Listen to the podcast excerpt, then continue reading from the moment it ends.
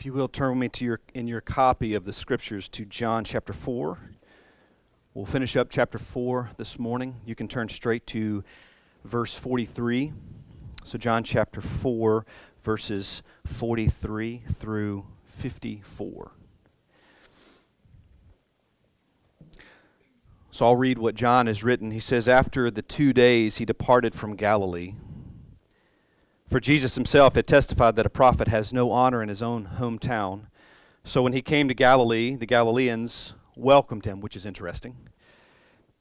Having seen all that he had done in Jerusalem at the feast, for they too had gone to the feast. So he came again to Cana in Galilee, where he had made the water wine. And at Capernaum there was an official whose son was ill. When this man heard that Jesus had come from Judea to Galilee, he went to him and asked him to come down and heal his son, for he was at the point of death. So Jesus said to him, Unless you see signs and wonders, you will not believe. The official said to him, Sir, come down before my child dies. Jesus said to him, Go, your son will live. The man believed the word that Jesus spoke to him, and he went on his way. As he was going down, his servants met him and told him that his son was recovering. So he asked them the hour when he began to get better, and they said to him, Yesterday, at the seventh hour, the fever left him. The father knew that was the hour when Jesus had said to him, Your son will live. And he himself believed, and all his household. This was now the second sign that Jesus did when he came from Judea to Galilee. So here's my objective today, so that we can get right into it. My objective is to see and better understand the relationship between Jesus and his works. So I want to see and better understand the relationship between, between Jesus and his works. And just as a reminder, John is writing this gospel as an apologetic. So if you were to look at John chapter 20, verse 31, John says, These things have been written that you might believe.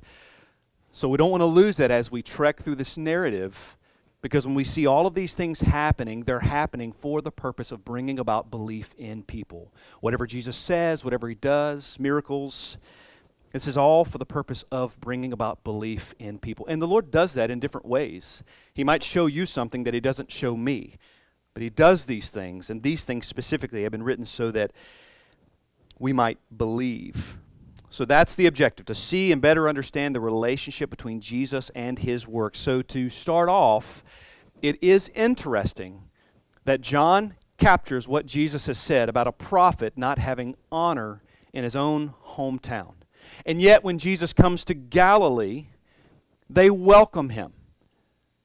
According to what Jesus said, they're not supposed to be excited to see him. They're not supposed to honor him, to venerate him in that way. So it has to beg the question why are they honoring him? Why is Jesus coming there and they're doing exactly what Jesus said they would not do? They're honoring him, welcoming him. And why? And I think we understand it when we see the nobleman's request of Jesus and then Jesus' response to him. Because what does the nobleman do? He says, My son is sick, can you come heal him? So I would argue that what the nobleman was most interested in is what Jesus could do for him rather than Jesus himself and and and this is a this is a can be a murky discussion because we don't want to divorce the works of Jesus with Jesus. We don't want to dismiss the atonement. We don't want to dismiss miracles. We don't want to dismiss these things because these are a byproduct of who he is, but they are very different because we don't worship miracles. We don't worship works. We don't worship those things. We worship the miracle worker.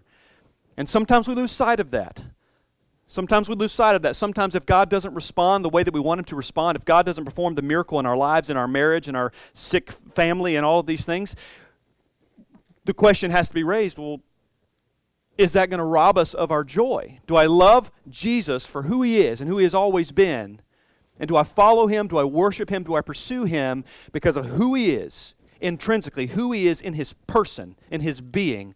Or do I truly love Jesus and follow Jesus and venerate him because of what he's done for me?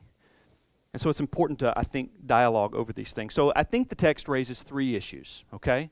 Three issues. The first one, I'll, I'll, I'll go through it pretty exhaustively, and then the last two are very quick.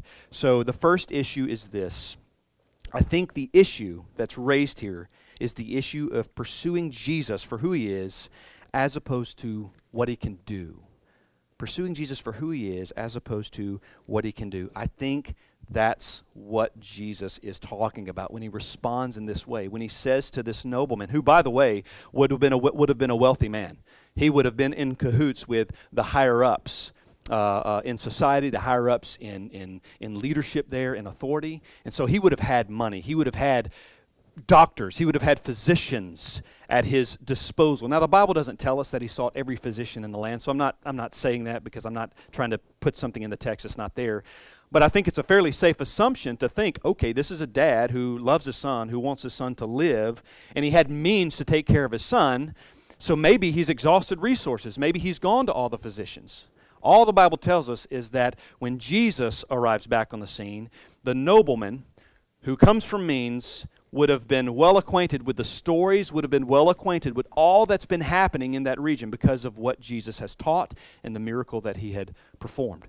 So, why not? Whether it was a first resort or a last resort, why not? Why not go to this man? Why not? Is that not what the woman with the 12, 13 year hemorrhage said? You know what? If I can just touch the hem of his garment, if I could just get in close enough proximity to Jesus as if his power is contingent upon distance or, or the lack thereof.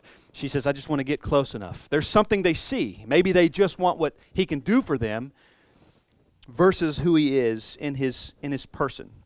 But I think the nobleman, because here's what's interesting, and why we want to focus on the nobleman specifically, is because he expressed belief. And this is what I struggled with when I first looked at the text. Jesus is saying to him, Unless you see signs and wonders, you won't believe. But the nobleman comes to him expressing belief to begin with. He says, Can you heal my son? He doesn't say, Can, I, can, can you show me your portfolio? Can you show me your credentials? He just says, Can you heal my son? So he believes that he can.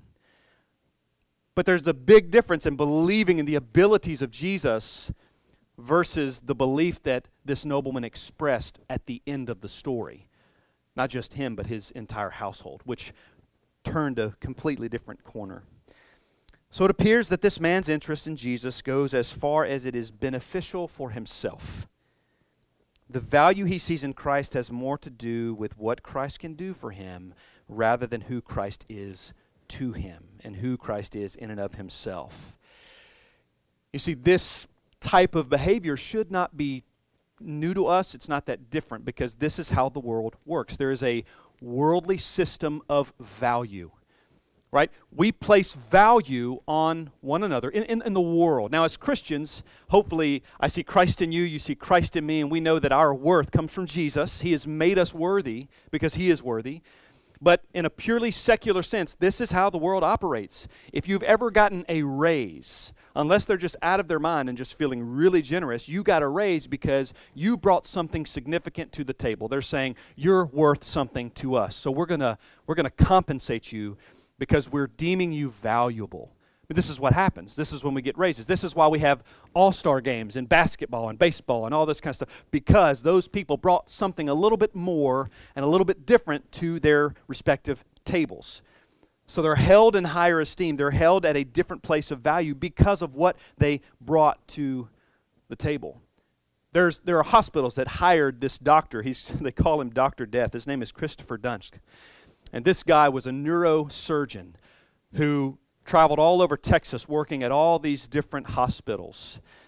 And 33 out of 36 people that he operated on. This is a this is a neurosurgeon. This is if if if something goes wrong in a surgery that he performs, it's bad wrong, right? It's bad wrong. 33 of the 36 operations that he that he performed were all botched.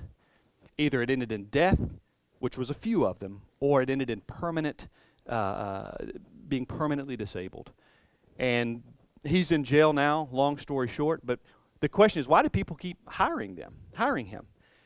Because when they checked his credentials, so they interviewed a bunch of neurosurgeons. And they said, okay, how many hours did you how many hours in the in the operating room as as as you were going through your residency? How many hours would you say that you were a part of? Or how many surgeries did you aid in or you were, were you there for? And they said thousands. Every one of them thousands. Thousands. They only have record of 100 for this guy. 100 And the question is, how did he keep getting into these hospitals? He would be let go from one because of all the things, all the lawsuits, and then he would go to another, and they kept hiring him. The reality is that, and it all comes down to the healthcare system, at least in his case, is that a neurosurgeon is a cash cow for a hospital. Christopher himself brought in $2 million a year to every hospital that he worked at. So it begs the question did someone just overlook this blemish on his record because of the value that he brought to the hospital?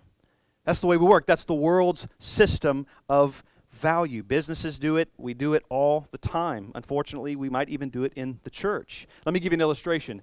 You go to a dinner party, you get an invite, right? You get an invite to a dinner party. You don't know who's going to show up at this dinner party. You just know that you've been invited. And some big to do has invited you to this dinner party. So you show up, you get there, and let's just say we can cross time and space and all that fun continuum, and we can go to the past and all this. And at this dinner party are a select few people. One, Thomas Edison, right?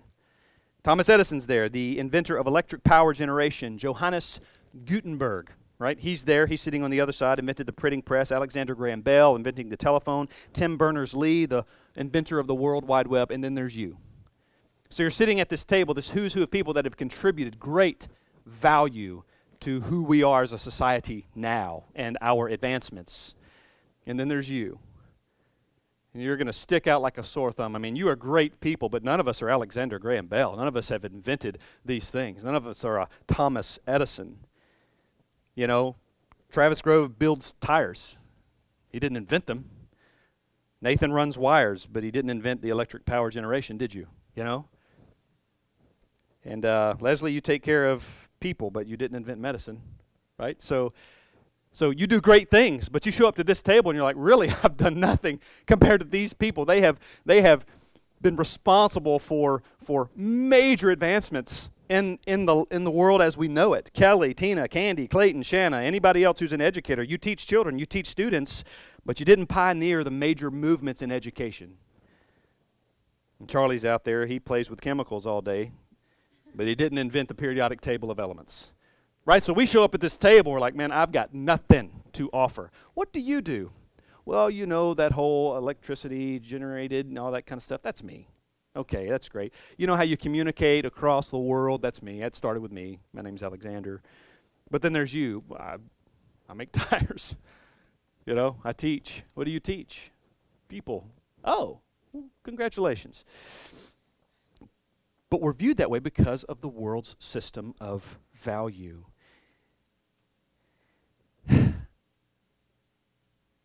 So, but here's, here, here's the point of all this we have this world system of value.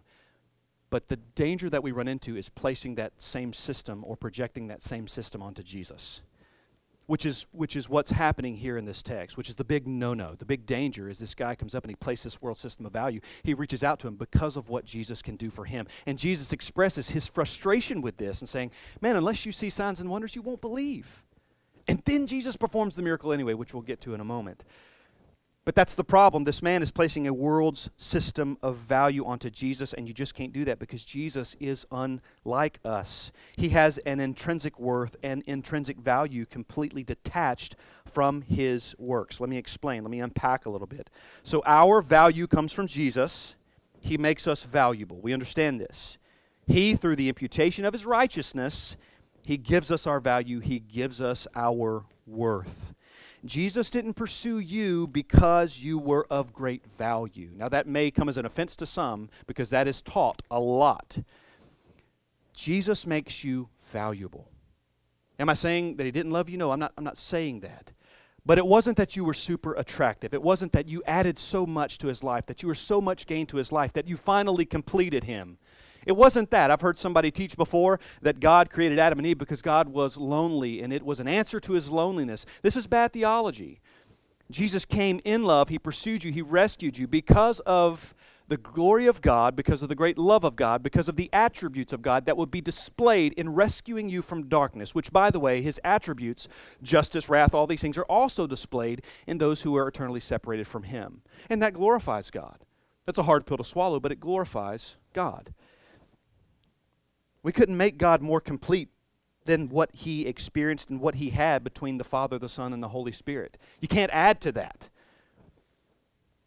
All three persons of the Trinity have been and always will be completely satisfied, sufficient, joyful, and complete in and of themselves. However, Jesus absolutely brings worth and value, joy and completeness and sufficiency and satisfaction to our lives. We have nothing to offer apart from Christ. In uh, probably half a year, we'll be in John chapter 15. And this is when this is the great I am the vine, you are the branches. And he says, then look, I'm the vine, you're the branches. You abide in me, you'll bear much fruit, all these great things. But apart from me, he says, you can do nothing. There's nothing that you can do.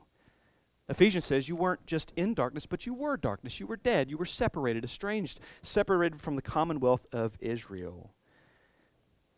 But here's the question. Well, here's, here's a statement Jesus and his worth, let me phrase it this way Jesus is not worthy or to be held at a high value because of what he has done, but rather what he has done is the byproduct of his value and his infinite worth. Everything he does is a manifestation of his perfections. It's a byproduct of his person, of who he is. So let me ask you this question Would Jesus be worthy of worship? Would he be worth following if he never performed a miracle? Well, I'd hope you'd say yes, absolutely. What if he never became flesh? What if he never atoned for sins? And everyone goes to hell. Would he still be worthy of worship? Absolutely. Absolutely. Because, again, we don't worship him exclusively because of what he's done, but because of who he is. To say otherwise would be to say that Jesus gained value at some point. He gained value once having brought valuable things to the table. So it's bad thinking, it's bad Christology, it's bad theology to say Jesus all of a sudden becomes value. Well, once he became flesh, he became valuable. Once it was beneficial for us, then he had value to us. That's not the way it works. Jesus always has been, as God, eternal, unchanging, immutable, right? The same yesterday, today, tomorrow. I am the Lord, I do not change. All of these things apply to him and his attributes. They apply to his worth, his goodness from eternity past. So, uh, but although Jesus in and of himself has infinite worth, you can't divorce his works from his worth. So we've, we've addressed that side. The side of him that is worthy, the side of him that just in his person, we can sing songs to him. We say, You are great, we are great, you are great, you are great. But at the same time, the scripture tells us, Let everything that has breath praise the Lord. It says, Praise him in his sanctuary, praise him in all these ways, but it also says, Praise him for his excellent deeds and greatness. So the scripture the scripture doesn't divorce Jesus, his person, and his works, so we don't either. But there's a way that we approach it, there's a perspective that we have that puts things in its right order. So we recognize that these are the miraculous things, but they come from the miracle worker. And those things are considered together as we worship the Lord in spirit and in what? Truth. You can't divorce Jesus from his works. There's an inseparable relationship between Christ's power and Christ's works. It's inseparable. But the problem is when we detach the work from the worker, when we detach these things, the problem with seeking wonders is that it elevates the work over the source of the works. It elevates the miraculous over the miracle worker.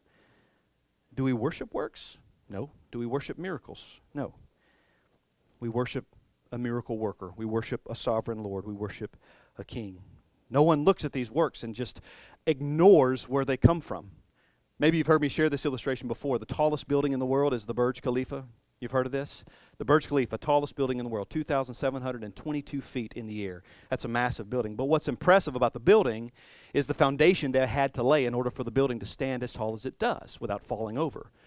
And so to build a foundation of such magnitude, you have to have a lot of concrete. And they used 57,900 cubic yards of concrete in order to make sure that this building could stand up, in order to build a proper, adequate foundation. So, to help you kind of understand those numbers, let's talk of it in terms of gallons. That's 11,838,900 gallons of concrete that it took to build a foundation that could hold up a 2,722 foot building. So, if you don't understand that, let me share it with you in terms of swimming pools, okay? So your average swimming pool is 16 feet by 30 feet, around 8 foot deep, right? Give or take a little bit. That's 702 16 by 30 foot swimming pools filled with concrete. That's a lot of concrete.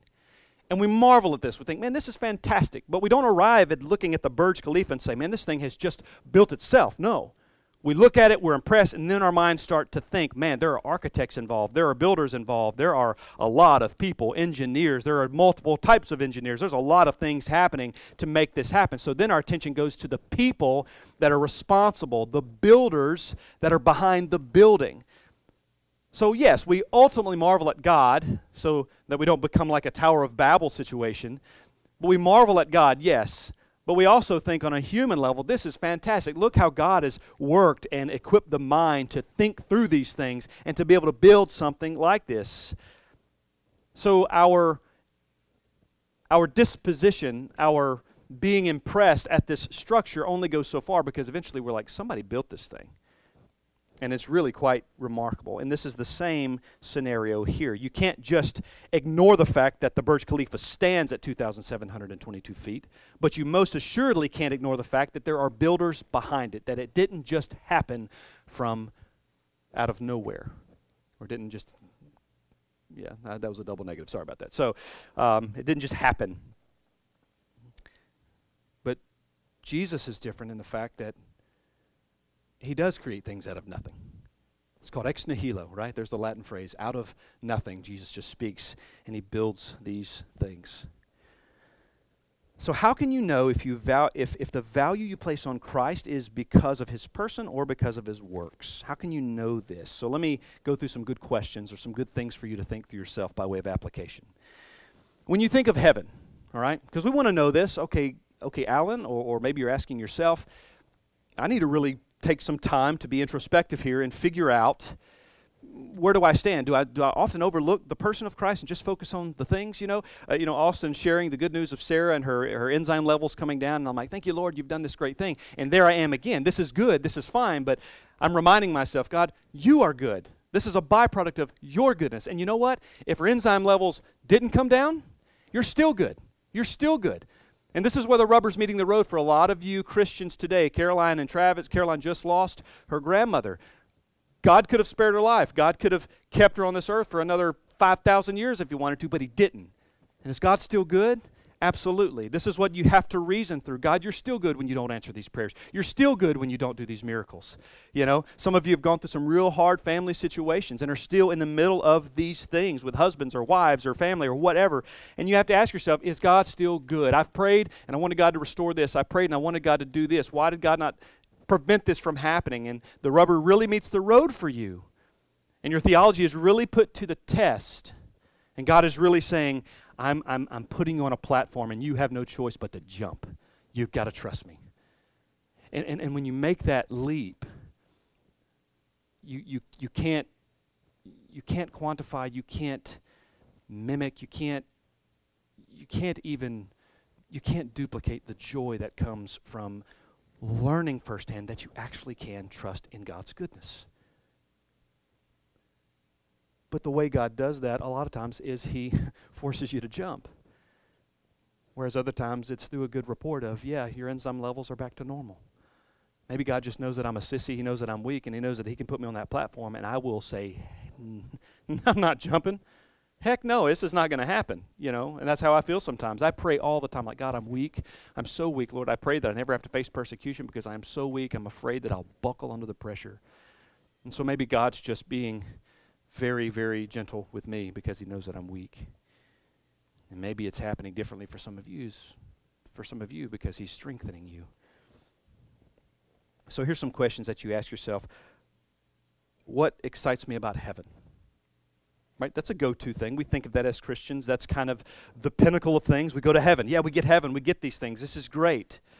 I think of heaven, right? What is heaven? Oh, we, we read of mansions that are being built. We see these streets of gold, crystal sea, all this fun stuff. We entertain ideas of exploration and work and, and, and, and, and harvesting and gardens and all this kind of stuff. We, we think of these things. People have written volumes and volumes and volumes on a little bit of information that we've been given about heaven. And people talk about these things all the time. Some of them, they talk about accurate things. Some of them kind of just go on talking about the possibility of things. There was one woman who wrote this article and she gave like this top 10 list or top however many list of what she's looking forward to most at heaven. And here's her list The force of gravity will be overcome. I guess she's saying she can fly around. Admit that'd be cool if that could happen, right? That'd be awesome. I hear that a lot, you know, gonna get to fly. How do you know? You don't know. You don't know that. Stop saying that because you don't know.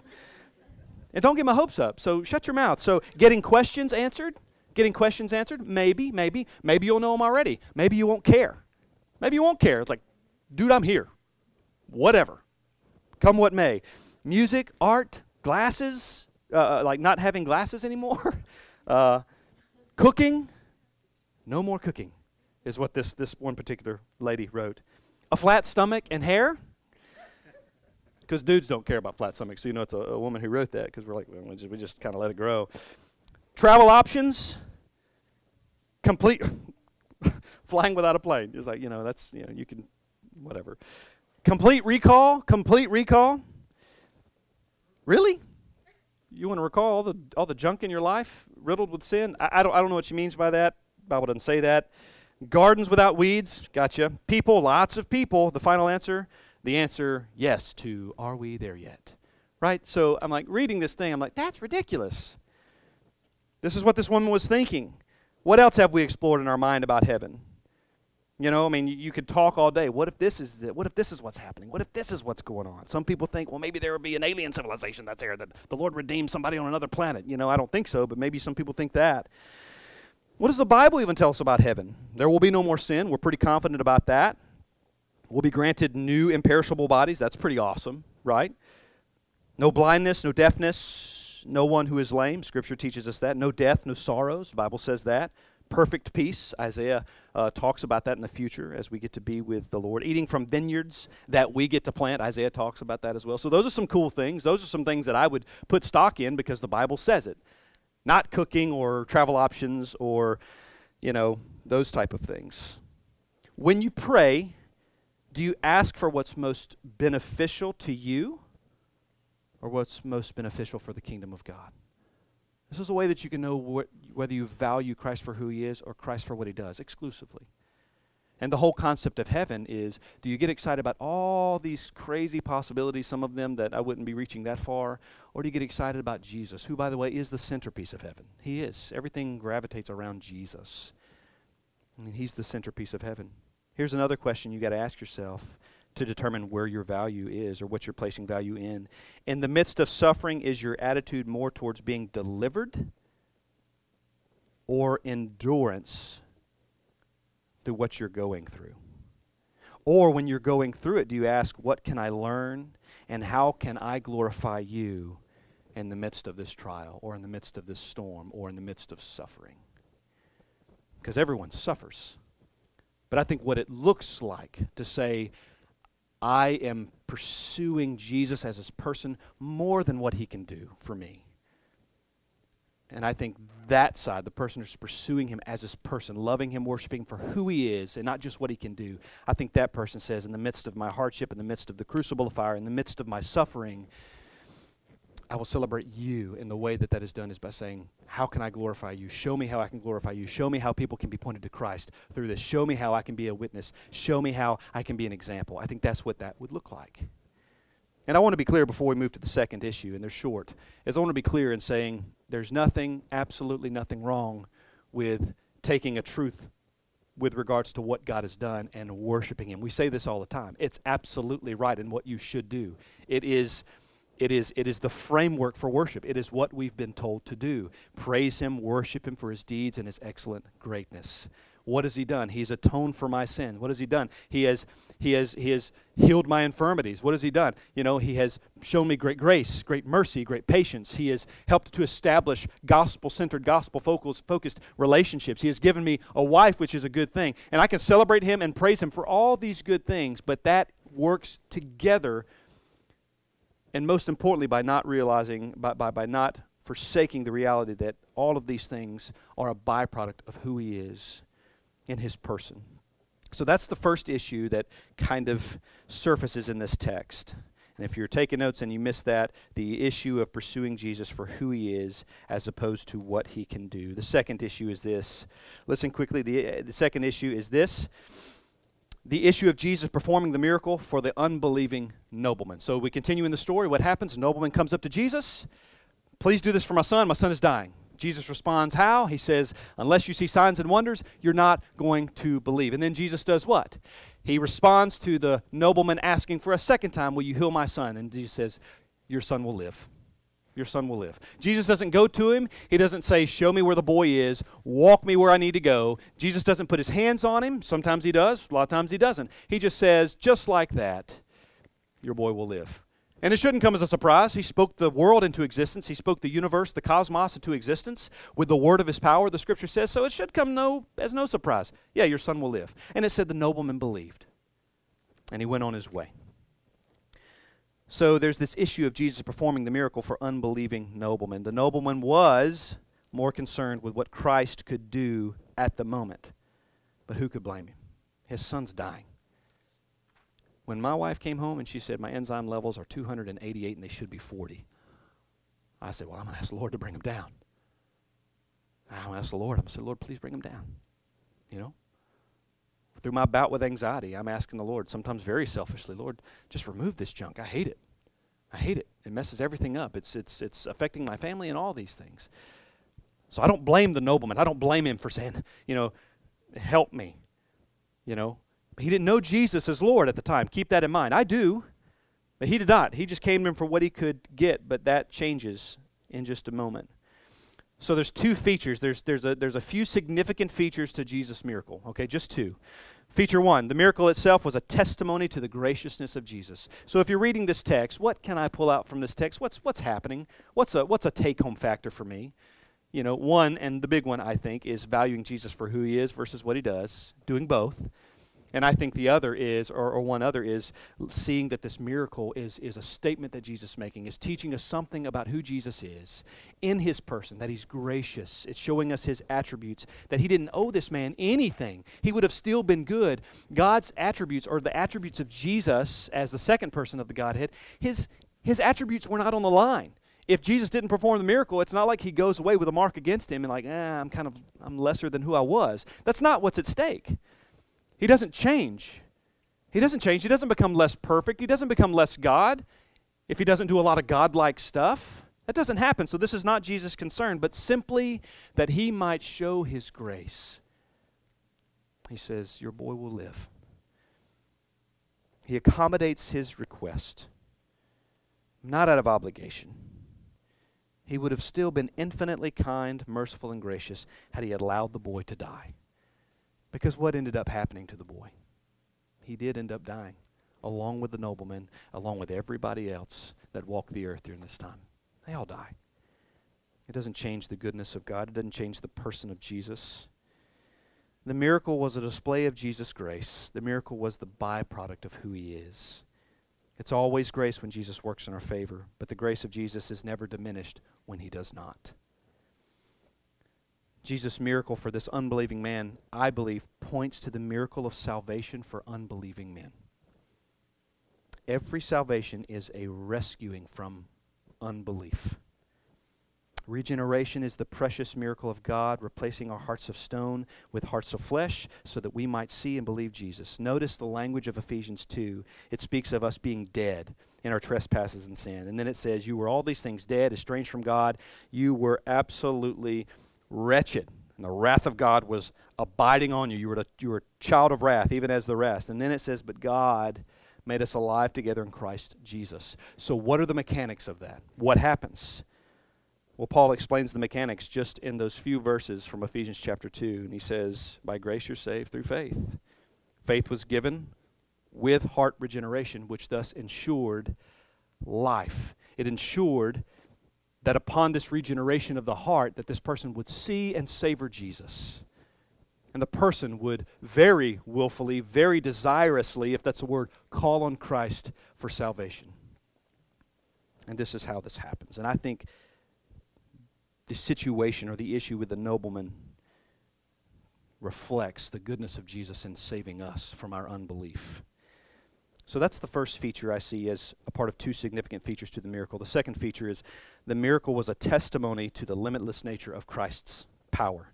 You'll notice he doesn't go there. He doesn't go there to lay his hands on him. That's not required. It's not necessary.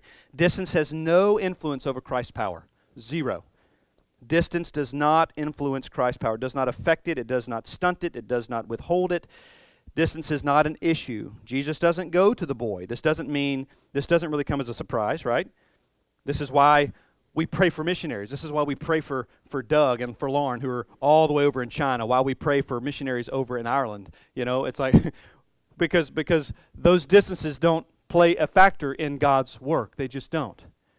You know, and if you really want to get technical about it, Jesus in the flesh couldn't be everywhere at one time, but but God, the Father, is omnipresent, right? He's all over. So God is everywhere and involved in every situation, in every circumstance. Which makes it simple to understand that distance is not a factor. It's not an influence for the negative. But distance doesn't influence Christ's power, neither does time. Neither does time. You know, when you look back at Isaiah, and Isaiah writes in Isaiah 53 about what's going to happen, and he, he gives this famous messianic prophecy, and a part of that prophecy is that he says, By his stripes we will be healed, or we are healed. You know, anybody who followed God in the Old Testament, anybody, they're still saved by the righteousness, by the shed blood of Jesus. And what Isaiah does is he writes in what's called a prophetic perfect. This is exactly what he's trying to say. He's like, this will not happen for another almost thousand years, but it's applied now. It has effect now. That's the potency of the atonement, that it spans all of time for all who would believe. I mean, that's exactly what John 3.16 says. And it applies to the past, it applies to the, present, uh, the present and applies to the future. Not that those who haven't professed Christ are in Christ now, but his death then is sufficient for all time and for all peoples if they would believe, according to the scriptures. So that's issue number two in this text. And just to remind you, the issue of Jesus performing the miracle for the unbelieving nobleman, and two significant features within that. Those being, those being that he is uh, that the miracle itself was a testimony to the graciousness of Christ. And feature two is that the miracle was a testimony to the limitless nature of Christ's power. And the final issue that I see emerge from this text is this the issue of belief in Jesus' ability versus belief in Jesus as Lord. This is kind of akin to the first issue, but it's a bit different, and here's why. The nobleman expressed belief in Jesus' power to heal his son, but he expressed a different belief after the miracle was performed. When you look at the text, you have the nobleman coming up expressing belief in Jesus. This is why he's asked him to heal his son, because he believes that he can. He's heard the stories. He knows he changed water to wine. He's heard of all these remarkable things from Jesus' ministry thus far. And he says, Look, can you do this? I mean, I know you can. Will you? So he expresses a certain belief, but not a belief unto salvation. And then later, after Jesus performs the miracle, it says, And then he believed, and all of his house. Even though Jesus said, Unless you see signs and wonders, you won't believe, Jesus was gracious enough to say, But I will yet give you signs and wonders. I will give them to you. Because why have these things been written? Why are these things taking place? So that you might believe. It was in God's grace and God's providence to save the nobleman. And he chose to save this nobleman by revealing to him his power, his power in saving his son. And at a deeper level, by showing us reflecting for us what it is for us to be saved out of our unbelief, saved from our death. This nobleman easily represents those who profess Christ but refuse to subject themselves to his lordship. The Bible doesn't give assurance to anyone who simply believes in Christ's abilities. It just does not. It's not the way it works. Demons believe, they know that he's powerful. They tremble with fear, they shudder in terror and horror and fear the heart of the heart of easy believism is this that you can have all the trappings of being rescued from darkness without having to subject yourself to the lordship of Jesus and it just doesn't work that way it doesn't work that way the nobleman nor his son had any hope in the world if all they ever did was believe that Jesus can if it stopped there that's not a belief unto salvation that's not what it means to put on the Lord Jesus Christ. That's not what it means to subject yourself to the rule, to the reign, to the governance of Jesus Christ. But the nobleman started looking out for a Savior, or started looking for a Savior, but ended up finding a Lord. He wanted someone to rescue him from this situation, this context, and he found something that was so much more out of God's divine grace and providence. So, what does Lordship salvation look like? Just a few little mentions here. Those whom Christ has truly saved, he has made you new. This is where it starts. This is the transaction that takes place. Whoever's in Christ is a new creation, Paul says in his letter to Corinth. In this newness, we grow to hate our sin because of God's indwelling presence of the Holy Spirit. So if you don't hate your sin, that might be an indication that maybe you're not made new. So, something to consider.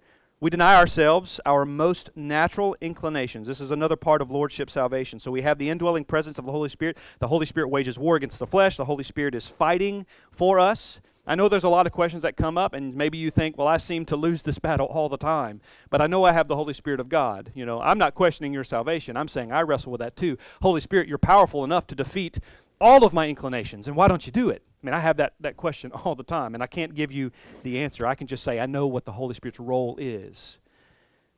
And I know that God is more powerful than my sin nature, but God won't strip me of that until all things are final, until the consummation of all things. So I have to endure and I have to fight, as you do.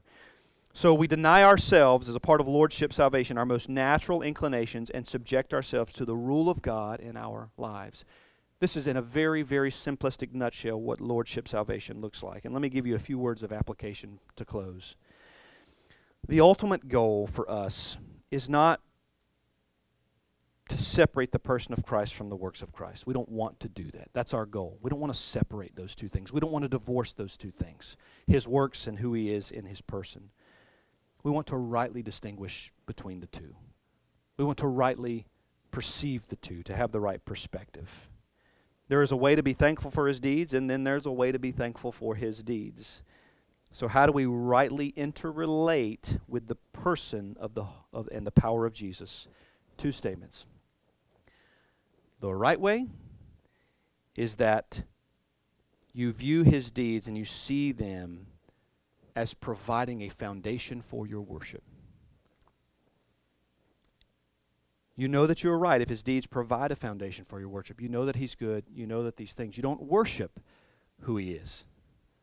You don't worship those things. Or maybe I should say that Jesus and his person provides the foundation, and those byproducts are his great deeds.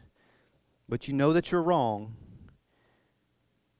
if his power or what he can do fuels your self interest if your view of God, and I, and I almost get tired of hearing it, but it's accurate, if your view of God is more of a genie in a lamp, that's not healthy and that's not good. And you have to ask yourself, for what reason do I most come before God? Is it to express gratitude? Is it to confess and affirm His goodness and His grace? Do I spend time just saying, Lord, I don't need, I have a lot of needs, but I'm here today just to express what you're worth? and a feeble attempt, but Lord, receive it. Is your time spent there, or is it more spent, Lord, I need this, I need this, I need this? And I think there has to be a balance because we want to come to God for our needs, right? I want to come to God when my wife is not well. I want to come to God when I'm not well. I want to come to God when you're struggling with stuff and say, Lord, help them through this struggle, help them to persevere. But that prayer is attached to something where it should be attached to something based on or founded on who Christ is in his person, who God is in his person. And I say, God, you are infinite, you are great, you are powerful, you are good. In your goodness, God, would you do this? If you don't do this, Lord, I still praise you I still worship you because of who you are at your intrinsic value. You have infinite, infinite worth. So I think that's kind of where John is going. Hopefully, it wasn't too convoluted for you to understand some of these things this morning as I work through. If it's hard to understand, it's not the concept, it's probably the one delivering the message. But I hope it connected some, and I hope we can think and process these things a little bit. And I hope we become more intentional with our prayers, more intentional with our requests that we make known to God, and, uh, and that God might be better represented in our lives, and that we might show others that His person has so much more than just what He produces. But He, in and of Himself, is infinitely worthy of our absolute and complete loyalty and praise. Let's pray together and we'll be dismissed Father, you're good. We thank you. We thank you for your word. We thank you for the fact that you are worthy of our praise. Lord, for me, this is a difficult concept. As I'm thinking through it, Lord, I praise you for all the mighty and great things that you've done because your word tells me to do that. But Lord, I don't want to fall short of praising you for just you, for just who you are. Lord, I look forward to heaven and I'm I'm one who thinks about those things. I'm one who thinks about, will I get to reunite with people that, that have gone before me? Will I get to talk to the Apostle Paul? Will I get to ask him what he meant by writing this in Romans? You know, Lord, I, I, I think about those things all the time. But Lord, I don't want to lose sight of the fact that the centerpiece of all of heaven, the centerpiece of everything that's in existence, is Jesus. And I want to be most excited about Jesus and his person and just being in his presence and being able to worship him for who he is as well as what he has done. Father, we pray these things in your name. Make us more like you and your son Jesus. Amen.